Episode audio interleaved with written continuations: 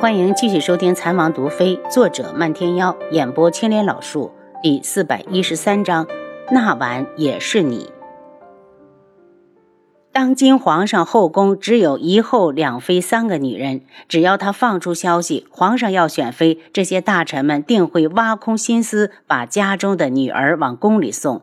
敢嘲笑他这个皇叔，他也就给皇上找点乐子。轩辕彻脸一僵，双手在胸前合十，求饶道：“皇叔，是朕失言了，皇叔可千万要放过皇侄，皇侄可不想整天被一堆女人吵得心烦。”轩辕彻被他的模样逗笑，还什么皇侄？你要自称朕就算是皇上，也是你的皇侄。轩辕彻一脸的无赖，皇叔，今日天色不早了，朕就留宿在智王府，明日同皇叔一同进宫早朝。轩辕彻拿皇上没有办法，只好命人赶紧收拾出一间屋子出来。天黑之后，漫天妖独自去了济世药铺。楚清瑶觉得无聊，便从春风阁后院翻了出来。他漫无目的，随心所欲地往前走，直到他停在了一扇熟悉的大门前，才惊觉竟然走到了智王府。心里一酸，脑子里就回想起来那一晚轩辕志那一声一声动情的呼唤：“阿楚，阿楚！”那一晚也许是药性太烈，都疯了一般的要他，而他觉得很甜蜜。忽然他又想到了他府上的那个女人，轩辕志，听说他有了你的孩子。他心里一疼，如果没有他，我都要原谅你了呢。一阵夜风刮过，他觉得脸上一凉，才发现自己竟然哭了。轩辕志，如果我现在进去找你，你还会要我吗？应该不会，那个女人已经有了你的孩子，而且我也不愿意和别人分享你。与其这样，我宁愿得不到，我要的只是完整的你。他转身要走，忽然大惊失色，不知何时他的身后竟然站了一个男人。那人见他回身，伸出手臂，一把将他揽进怀里。他的功力力道很大，像要将他揉进自己的身体里。他挣扎，那人忽然擒住他的唇，一个转身将他抵到了墙上。楚清瑶还没明白怎么回事，唇舌已经迅速地被人占领，搜刮着他口中的一切，直到他把他的空气全部抢走，他才改为轻轻描摹他的唇瓣，一下一下，带着无尽的爱意。楚清瑶被吻得晕头转向，连站的力气都没有了。男子忽然含下了他的耳珠，带着无尽的思念：“阿楚，我知道是你，那晚也是你。”他身上的药香做不了假。楚清瑶一惊，猛地将他推开，冷声道：“智王，你敢非礼独门中人，是不是活够了？”轩辕志眉眼含笑：“不如你杀了我。”“有病！”楚清瑶推开他，逃也似的走了。轩辕志舔了下嘴唇：“阿楚，你跑不掉的。”一回到天际阁，他的眉心又皱了起来，七杀不解：“王爷，可是有什么心事？”“七杀，你胆子见长啊，都敢探究其主子的心思了。”轩辕志冷声。七杀一缩脖子：“王爷，属下只是想帮王爷分忧。”轩辕志抬起眼睛打量他：“你把七绝给我叫过来，属下马上就去。”七杀想着七绝最近的表现，心里就是一喜，七绝一来，肯定能把自己从王爷的怒火下解救出来。果然，七绝一来，轩辕志的脸就是一沉。“七绝，你潜伏在独门，可查出了漫天幽到底是不是王妃？”“属下觉得很有可能。”七绝挑了个婉转的词儿。轩辕志听完就是一声怒哼：“你查了这么久，连这点事情都做不好，七绝，本王是不是太惯着你了？”“王爷恕罪，属下这么说也是有根据的。”七绝急忙解释说：“在独门的这些天，属下发现漫天妖他们两人都是分开住的，似乎并不是想像他扬言的那样是他的女人。”见轩辕志的神色有所缓和，七绝又道：“而且属下觉得五皇子似乎知道实情，本王自己已经知道了，还用问他？提到五皇子轩辕安，轩辕志就有气，如果他真知道实情却瞒着不说，真应该给他点教训。你继续跟在暗处保护着他。轩辕志又道，轩辕安现在何处？凌微雪被人劫走了，他来了京城，当时说好要找王爷帮忙，但不知为何一直没来。七绝道，他们也是因为这事儿来的京里？轩辕志问。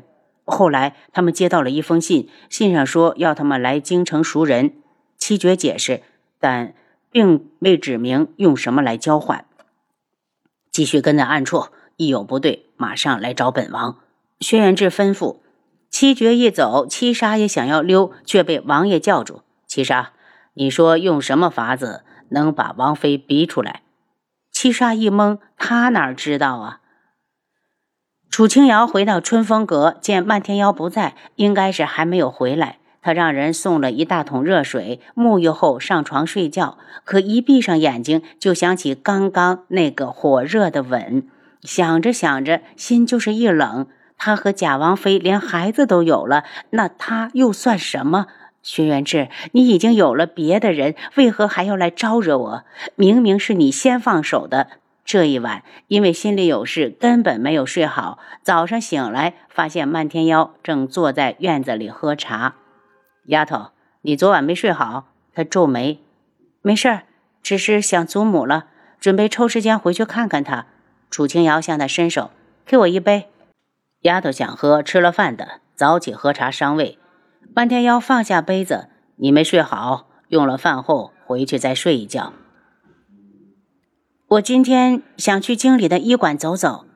他跟着漫天妖去了饭厅，两人边说边坐下。那你说说，我帮你分析分析。桌上的饭食已经摆好，他将筷子递给他。单单指望我们在独门附近开医馆，慢不说，还突然引起注意，所以我想在各国之间行走，找到机会就开一家。楚清瑶已经有了初步的设想。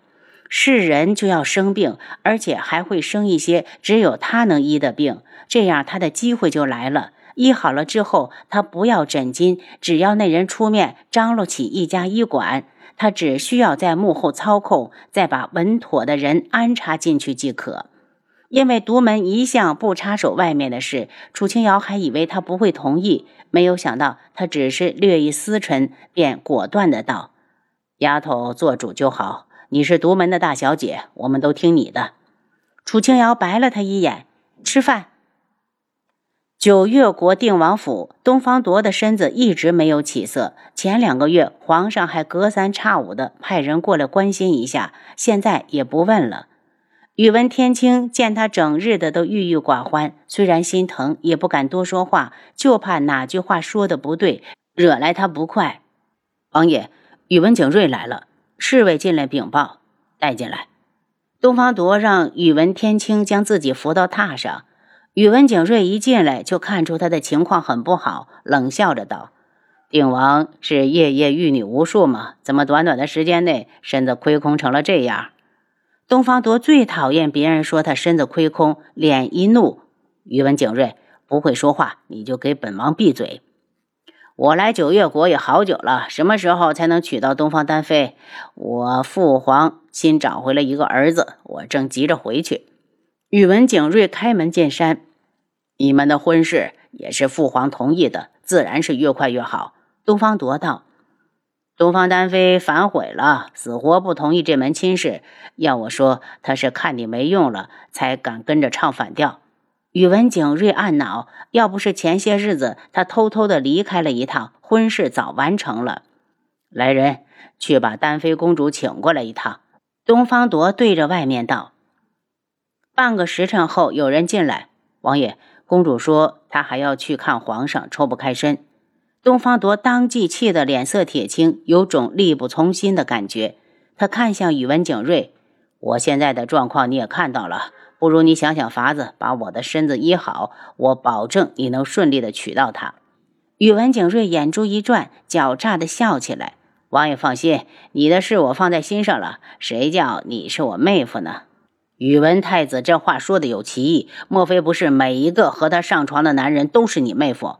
东方多一脸的讽刺，一想到宇文天青曾经沦为很多男人的玩物，他就对他疼惜不起来，更是对宇文景睿恨之入骨，一切皆因这个男人的算计。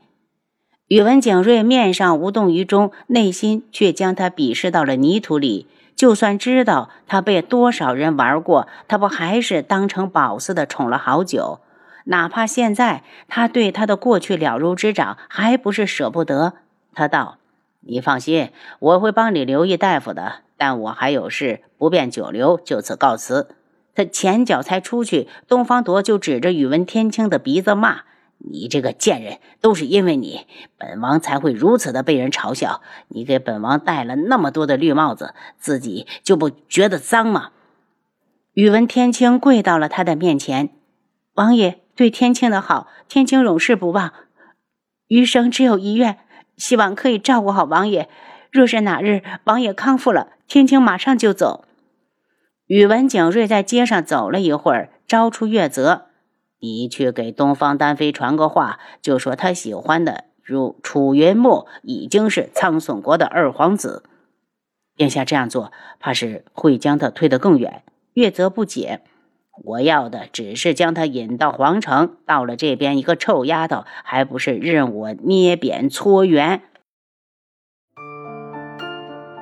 您刚才收听的是《蚕王毒妃》，作者漫天妖，演播青莲老树。